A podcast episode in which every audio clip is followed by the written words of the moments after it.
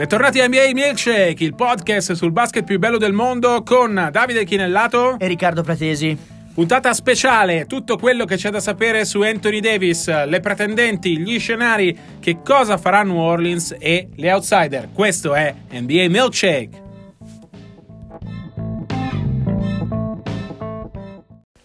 Cominciamo dal rumor, questa puntata speciale dedicata ad Anthony Davis. Il rumor ovviamente è che Rich Paul, l'agente di Anthony Davis e di LeBron James, ha detto ai Pelicans che AD non intende firmare il rinnovo quinquennale in estate da 240 milioni di dollari e ha chiesto di essere ceduto. Davis aveva anticipato la sua scelta ai compagni di squadra e alla dirigenza nel weekend, uh, scelta che è diventata pubblica mh, mm, lunedì mattina quando ESPN ha diffuso uh, le parole dell'agente Rich Paul, parole per cui tra l'altro Anthony Davis rischia anche di essere multato visto che un giocatore non può chiedere esplicitamente una trade né direttamente né attraverso il suo agente. Ovviamente è un terremoto per il mercato NBA che chiude il prossimo 7 febbraio perché Davis è uno di quei giocatori che possono cambiare un'intera franchigia e che tutte le eh, altre 29 squadre vogliono. Ci metto dentro anche uh, Boston, Riccardo, che è l'unica squadra che in questo momento, entro la scadenza del 7 febbraio, non può prendere Anthony Davis. Il motivo, per chi ancora non lo sapesse, è che il contratto di Davis è incompatibile con quello di Kyrie Irving. Entrambi hanno firmato quello che si chiama uh, contratto Rose Roll, cioè un'estensione uh, massimizzata del contratto da rookie con un anno in più e più soldi, e per regolamento NBA una squadra non può prendere via trade due giocatori con lo stesso tipo di contratto. Boston quindi è fuori gioco fino almeno al primo luglio 2019 quando Irving diventerà free agent e cambierà quindi contratto a meno che ovviamente Danny Ainge non ceda immediatamente uh, Kyrie Irving. Tutte le squadre NBA sono pronte a farsi avanti per Davis. Riccardo, una situazione abbastanza chiara su chi è favorito adesso, i Lakers, chi è favorito in estate, Boston Celtics, però non sono le uniche due possibili destinazioni. Ah, facciamo un passo indietro. Eh, questo è un tormentone che ci ha accompagnato, a cui, di cui abbiamo dato degli accenni, secondo me, eh, anzi lo ricordo, eh, neanche nelle precedenti puntate di Milkshake. Era una situazione, era un po' il segreto di Pulcinella ed è soprattutto partiamo da questo, poi nel corso, questa è una puntata speciale dedicata a Anthony Davis per cui parleremo di ogni scenario, ma voglio fare la genesi e dire che è una grande sconfitta dei New, uh, New Orleans Pelicans, perché?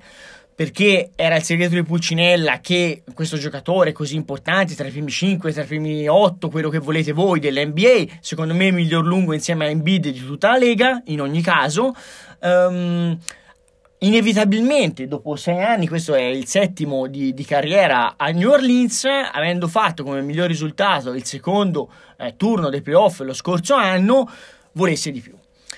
Eh, stava ai Pelicans con il mercato estivo e con questa stagione convincerlo che c'era un piano in essere per il quale eh, Anthony Davis non dovesse chiedere la cessione.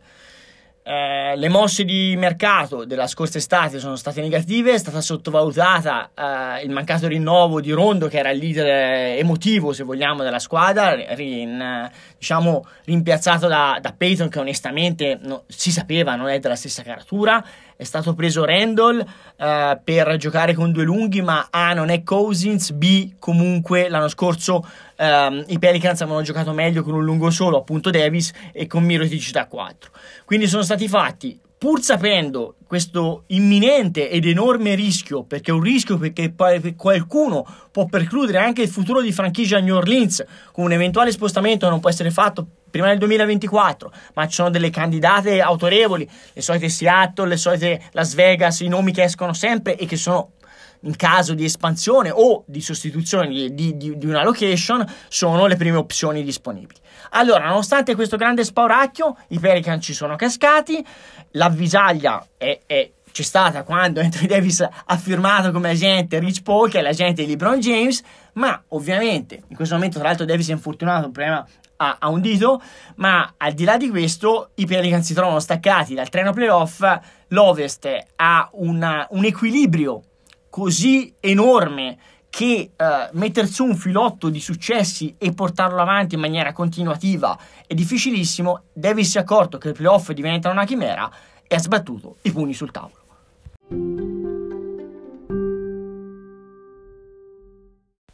Cominciamo allora a dipingere i possibili scenari per Anthony Davis. Il primo ci porta a Los Angeles, sponda Lakers.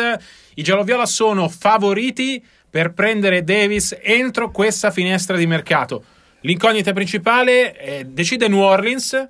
Anthony Davis sarà free agent non prima dell'estate 2020, quindi i Pelicans hanno in mano il suo destino, decidono loro a chi mandarlo. Siamo per spiegarci in una situazione simile a quella che ha vissuto San Antonio con Kawhi Leonard, simile a quella che ha vissuto Indiana con Paul George. Perché i Lakers sono favoriti? Prima di tutto perché i Celtics sono fuori gioco e poi perché in questo momento hanno probabilmente il miglior pacchetto da offrire. Uh, cominciamo dicendo che cosa serve a New Orleans. Anthony Davis, come dicevi tu Riccardo, è il simbolo della franchigia, per cui i Pelicans non solo hanno bisogno di prospettive, di scelte al draft, hanno bisogno di giocatori da vendere immediatamente ai tifosi. In questo senso i Lakers ne hanno almeno tre, a mio parere, che eh, si sposano alla perfezione con questo identikit. Lonzo Ball, Brandon Ingram, Kyle Kuzma. Giocatori di personalità, giocatori di nome, eh, giocatori che hanno dimostrato di poter avere il talento, Kuzma a mio parere soprattutto, per essere uomini franchigia. Come vedi la posizione dei Lakers? Allora, anzitutto precisiamo ulteriormente che Davis ha una player option, quindi come hai detto te si può svincolare um, nel, nel, nello scenario più breve, diciamo più immediato, nell'estate del 2020, ma può andare, può, può esercitare la player option da quasi 29 milioni di dollari l'anno e tirare fino al 2021. Con questa premessa dico che i Lakers hanno questi tre che sono gli asset più uh, pregiati, se vogliamo, i pezzi migliori, ma poi aggiungono anche un altro paio di ragazzi giovani, volendo, che sono Art e che sono Zubac.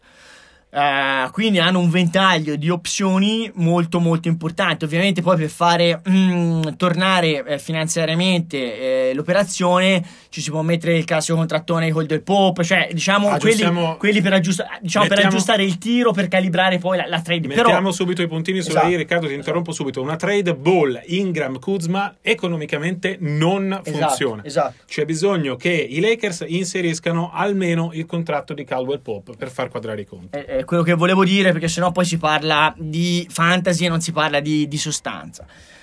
Um, sono favoriti, secondo me, anche per un altro motivo, perché l'agente di Davis è uh, Rich Paul, che è l'agente di LeBron. Ora voi Usciamo sempre dal mondo delle favole e, andiamo, e, torniamo da Urano nel mondo reale. Secondo voi la tempistica con le parole di Rich Paul, stranamente uscite per, eh, e dette a ESPN, stranamente detto a voci che stranamente non ha mai rapporti di questo tipo con gli agenti, sono stati sono state casuali come tempistica con Boston che in questo momento avrebbe in assoluto gli asset migliori ma è tagliata fuori dalla corsa Davis viene il dubbio, visto che non, non si vive su Urano, l'ultima volta ho controllato, che la gente di eh, Davis e di LeBron in questo caso abbia tirato un po' l'acqua al mulino di entrambi i suoi assistiti, che ne so, diciamo buttandola lì una possibile reunion, perché in questo momento gli asset dei Lakers non temono rivali su, sul, eh, stiamo, parlando, stiamo parlando di fine gennaio, nel resto del panorama della Lega.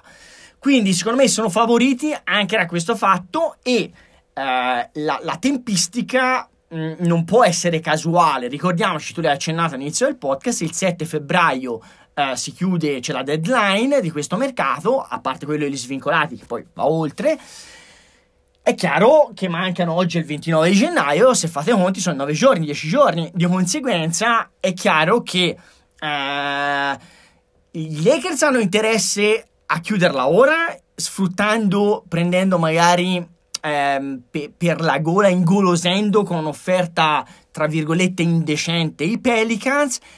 E i Pelicans devono da un lato valutare se questa offerta indecente arriva, nel caso a, acchiapparla e spogliare come uno strip trade pezzo per pezzo i Los Angeles Lakers e portarli via quanto più possibile, oppure farsi forti eh, della forza dei nervi distesi e sapere che comunque portare la contrattazione a all'estate farebbe sì che il ventaglio degli acquirenti si allargasse ulteriormente e quindi potrebbero avere ipotesi svariate e magari, chissà, anche migliori da valutare. Per me questa per i Lakers è un'occasione assolutamente da non perdere. Magic deve fare all-in, deve prendere Anthony Davis subito, deve chiamare New Orleans e deve dirgli praticamente che ogni giocatore del roster, escluso LeBron James, è disponibile più un ventaglio di scelte uh, che i Pelicans decideranno. Perché questo? Perché Anthony Davis è uno dei cinque migliori giocatori in circolazione perché è vero che sacrificando i tre grandi giovani, Ingram, Ball e Kuzma, di fatto uh, diresti no, al, diresti ok Finora abbiamo scherzato, il piano giovani non ci serve più, prendiamo Anthony Davis, ma Anthony Davis ha 25 anni, solamente due in più di Kyle Kuzma ed è già adesso uno dei 5 migliori giocatori in circolazione. Può diventare il simbolo dei Lakers almeno per 10 anni e, come abbiamo capito, per il fatto che ha lo stesso agente di LeBron James, ha tutto l'interesse a farlo. I Lakers sono rimasti un filo scottati, secondo me, dal non aver preso Paul George, che ha dichiarato um, quando ha rifirmato con Oklahoma City che se fosse stato ceduto ai Lakers non si sarebbe mai mosso di là. Ed è questo aggiunge pressione a quello che deve fare Magic Johnson e uh, Rob Pelinka in questa finestra di mercato. Perdere Davis rimandare il discorso all'estate, dove è vero che l'offerta dei Lakers sarebbe ancora lì, senza la possibilità di aggiungere i riempitivi, Caldwell Pope, Ilan Stevenson. Però, insomma, Ingram, Ball e Kuzma ci sono anche in estate. Ma è anche vero che i Lakers in questo momento hanno un enorme vantaggio creato ad arte probabilmente da Rich Paul e devono assolutamente approfittarne. Perché eh, se prendessero Davis avrebbero comunque lo spazio salariale la prossima estate con qualche artificio per prendere un terzo fenomeno. Io sono meno manicheo e mm, eh, estremo di te sulla prospettiva Lakers Dico che secondo me è forzata un pochino questa situazione dal caso Georgia, anche dal caso Leonard, perché lo scorso anno ti dimostra che quello che poteva essere un mercato preferito da Leonard inizialmente, siccome poi l'ultima parola, ricordiamocelo, come è stato, come ha dimostrato Pop, comunque l'ultima parola non ce l'ha né Davis né i Lakers, ma ce l'hanno comunque i Pelicans. E poi è scottato dal fatto che secondo me si sono fatti un pochino prendere dal panico uh, vedendo la classifica ad ovest. Ed è qui che io rispetto a te ho una posizione un pochino differente. Io credo che se è stato fatto in estate un piano per valutare questi giovani, è giusto che questi giovani fino alla fine della stagione abbiano l'opportunità di dimostrare quello che valgono o non valgono e non li si levi il 40% della stagione e soprattutto io non vedo, nonostante un calendario difficile, ehm, i, Lakers in questo momento sono la prima squadra esclusa ovest, cioè quindi eh, sono i noni fondamentalmente, dietro i cugini Clippers che potrebbe, questo potrebbe essere un derby, diciamo una volata derby, però in realtà Libano sta rientrando, eh, sta per rientrare A e B è vero che il calendario è difficile, ma questo significa anche che ci sono degli scontri diretti che permettono eventualmente, in caso di vittoria, di scalare la classifica in maniera molto più uh, veloce. Quindi arrivare ottavi è chiaro che diventa un suicidio perché trovi i Warriors, ma già arrivare settimi aprirebbe degli scenari completamente diversi già al primo turno. Uh, io, mh, prima di uh, mollar tutto per Davis ci penserei e io sono innamorato di Davis. Se tiro fuori la, la mia, le mie due obiezioni sono A, che eh, ripeto, fa- non vedo se è stato fatto un progetto cambiarlo improvvisamente, perché comunque questo scenario, una vo- a valutazione completa, in estate si può comunque riprodurre. B, Davis, comunque è un giocatore injury prone, ed è un giocatore che se, se, se mi si fa male improvvisamente e ho ceduto tre giocatori di questo livello qua, poi si vive di rimpianti.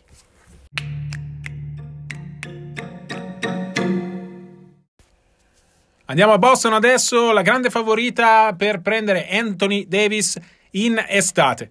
A meno che ovviamente Danny Ainge non imbastisca adesso una trade che eh, porta Kyrie Irving lontano da Boston per l'incompatibilità contrattuale tra Kyrie Irving e è Anthony Davis. Perché Boston è favorita in estate? Perché ha il pacchetto migliore da offrire. Ricordiamo sempre che New Orleans ha bisogno non solo di prospetti, quindi di scelte al draft, ma di giocatori eh, fe- forti già adesso, di giocatori già adesso vendibili ai tifosi. Ricordiamo che i Pelicans, nonostante Anthony Davis non è che godano di grande attenzione a New Orleans e se cedono ovviamente il loro miglior giocatore eh, rischiano di perdere questa, questa scarsa attenzione che già hanno e quindi il nome principale uh, dei Boston Celtics, con cui i Celtics puntano ad ingolosire i Pelicans, è Jason Tatum. A mio parere è il punto di partenza di ogni trade che coinvolge i Celtics, perché se io sono i Pelicans chiedo a Boston il loro miglior giovane e non c'è nel roster dei Celtics nessun giovane forte come Tatum in questo momento, E se io sono Boston, come ha detto lo stesso Jason Tatum, per prendere uno come Anthony Davis sacrifico anche il mio miglior giovane.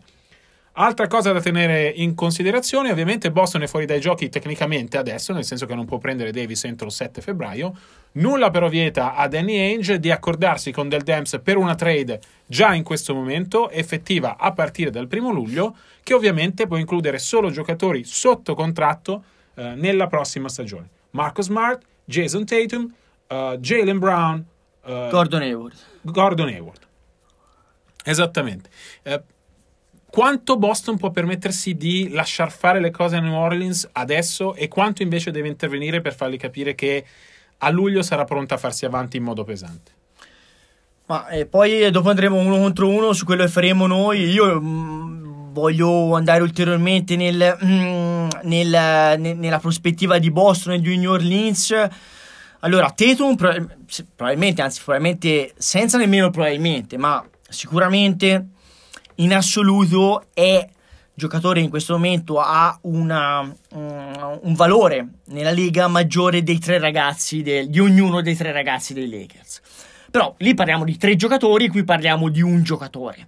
È chiaro che ricordiamoci che Boston comunque ha i, i Rosier e vedremo se Rosier poi rinnova o non rinnova. Ha comunque Brown sotto contratto, quindi ha altri due ragazzi giovani che sono gioiellini forse più comparabili ai ragazzi dei Lakers, anche se per esempio Rosier è stato scelto più in basso, ma per esempio Brown è stato scelto Rosier, in alta lotteria. Rosier Riccardo ha il grande difetto di essere free agent esatto. in estate, quindi non è includibile adesso. Adesso no, io, io secondo me in questo momento Boston può fare solo azioni di disturbo.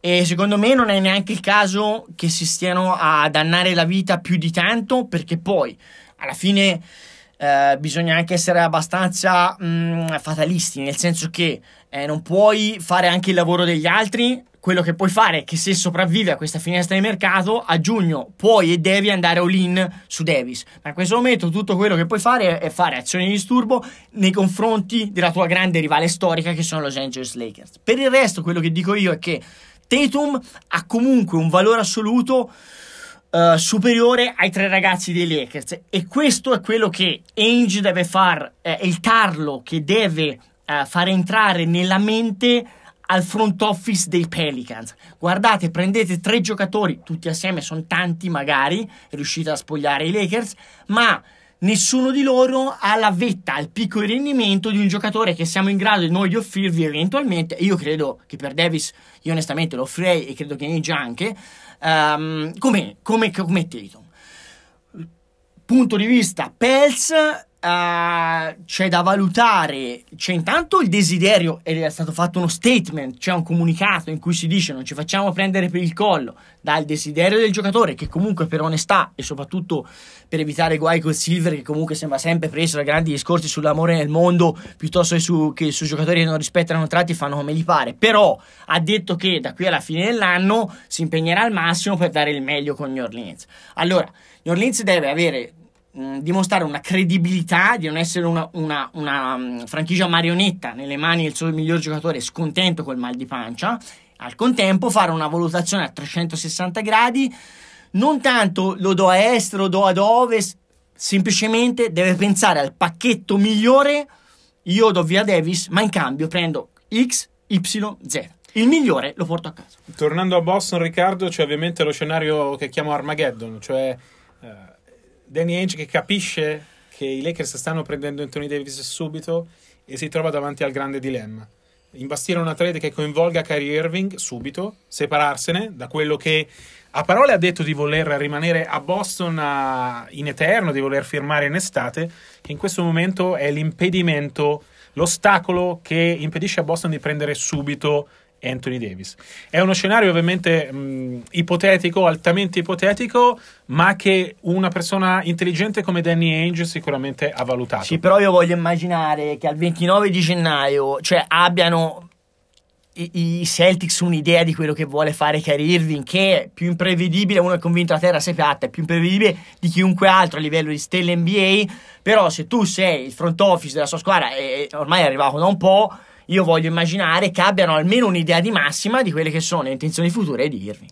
Irving ha già detto, e lo ricordiamo, di voler rimanere a Boston, l'ho detto inizio stagione, l'ho detto alla dirigenza, l'ho dichiarato a tutta stampa, non ci sono sentori, nonostante i problemi interni di questa stagione, che Kyrie abbia chiamato idea, eh, lui ha detto di voler vedere la sua numero 11 ritirata, Sappiamo però, e il caso Davis è proprio la dimostrazione di questo, che finché non c'è un contratto firmato, Uh, è buono tutto in NBA.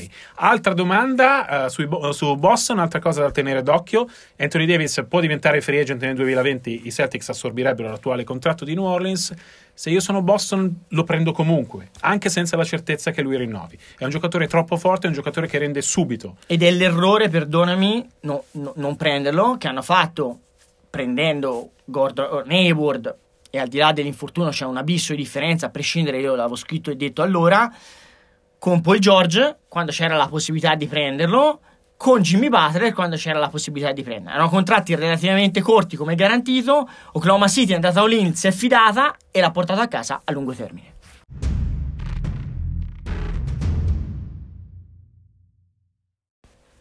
È il momento, Riccardo, di travestirsi da Del Dams 101, uno contro uno.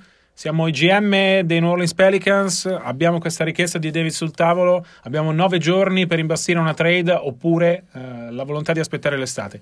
Che cosa faremmo? Io ve lo dico subito. Io, se fossi i Pelicans, cederei eh, immediatamente Anthony Davis e lo cederei a Los Angeles Lakers.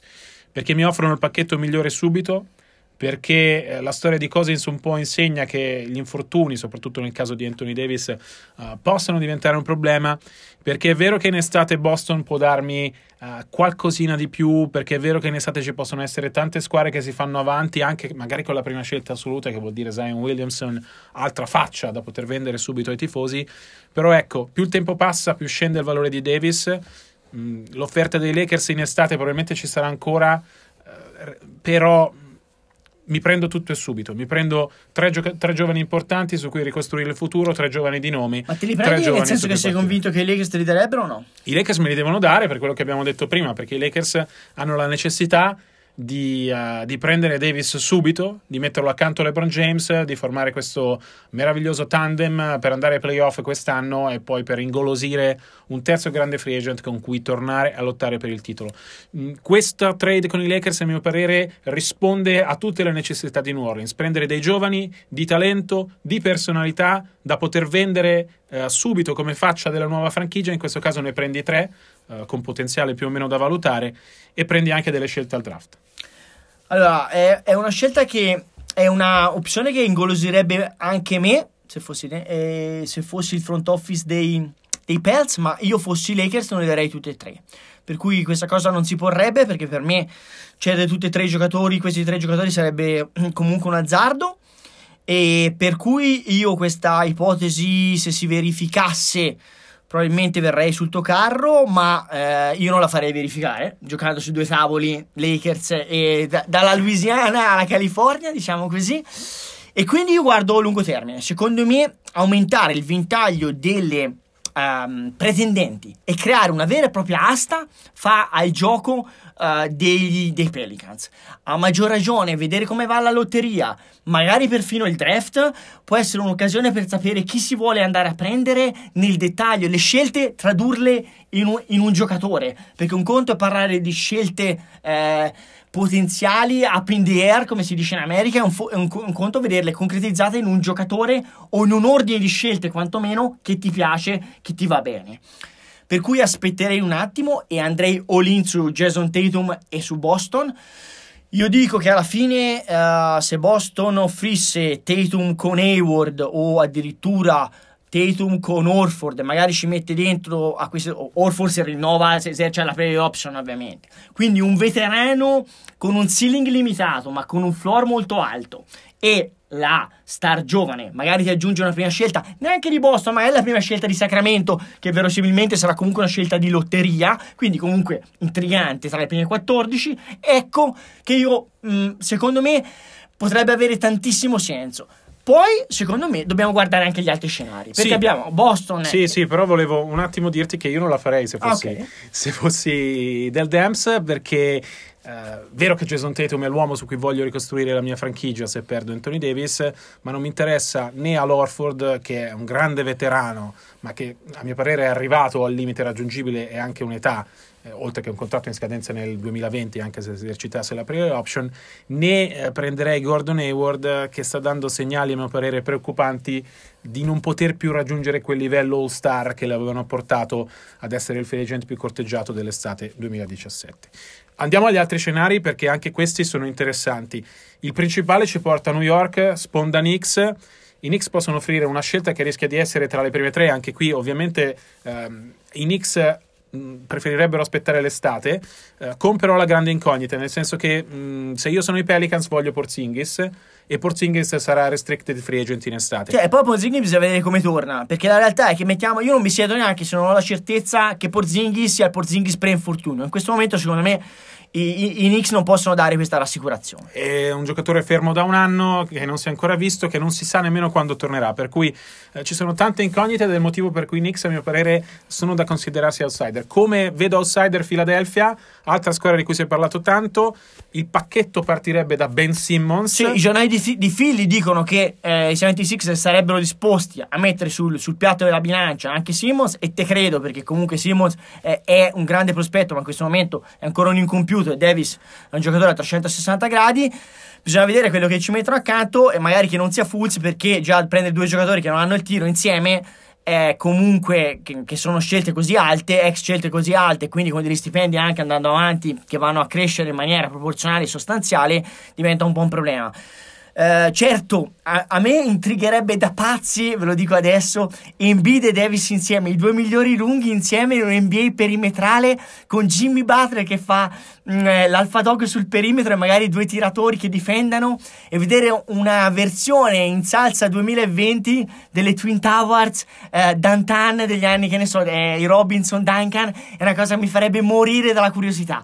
Non so se funzionerebbe, ma io pagherei il biglietto solo per vedere una cosa del genere. Intrigante come intrigante lo scenario che ci porta a Houston. Qui dobbiamo andare Uh, alla mente creativa di Daryl Morey, a mio parere, il pacchetto che i Rockets devono offrire uh, parte dalle quattro prime scelte che avevano messo sul tavolo qualche mese fa quando volevano Jimmy Butler da Minnesota. A livello di giocatori, e qui a mio parere ci sono i problemi, uh, si partirebbe da Clint Capela e da Eric Gordon. Gordon è già stato a New Orleans e non ha lasciato troppi rimpianti. Capela non ha quella pill che cerca New Orleans dal suo prossimo uomo franchigia. E poi il problema è che se sei New Orleans, quelle prime scelte sono prime scelte base, cioè non sono le prime scelte di lotteria, sono prime scelte che sono in base al record di Houston onestamente sono scelte tardo primo giro. E quindi sì sono quattro prime scelte e per carità è sempre un cioè Mori non va mai sottovalutato è un diavolo. E dette così quattro prime scelte è tanta roba.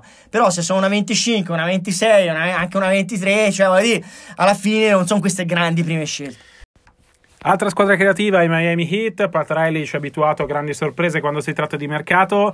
A mio parere, però, gli Heat non hanno gli asset giusti per convincere i Pelicans. Riley qui dovrebbe davvero fare il miracolo più grande della sua carriera. Terrei d'occhio anche i Clippers, sempre con il rischio però di vedere Anthony Davis partire nel 2020, uh, perché hanno adesso eh, tanti giocatori da poter dare a New Orleans. Mm, penso per esempio a Tobias Harris che però sarà uh, restricted, uh, sarà free agent in estate. Ehm, anche lo stesso Gallinari in realtà potrebbe fare al caso di New Orleans. Terrei d'occhio anche Toronto che può mettere un pacchetto che parte da Pascal Siakam. I Raptors ovviamente con Leonard e Davis sarebbero quasi a livello dei Warriors. Io vi do l'ultima suggestione. Quanto sarebbe intrigante vedere Doncic con eh, Anthony Davis a Dallas. C'è Smith che è comunque un prospetto che ha un suo perché, ci sono delle possibilità cioè, di, giocatori da, da, da scambiare. Cuban comunque è un proprietario che ha sempre il suo credito all'interno della Lega. L'abbiamo buttate lì tante, perché no infilarci dentro anche Mavs?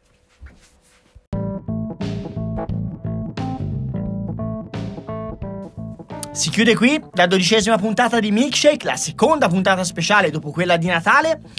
Vi ricordiamo di perseguire la cronaca, tutto ciò che accade nel mondo NBA a 360 gradi, i nostri profili, at di Chinellato, at rpraz75. Noi ci diamo appuntamento con NBA Milkshake a martedì prossimo. A presto e buona NBA!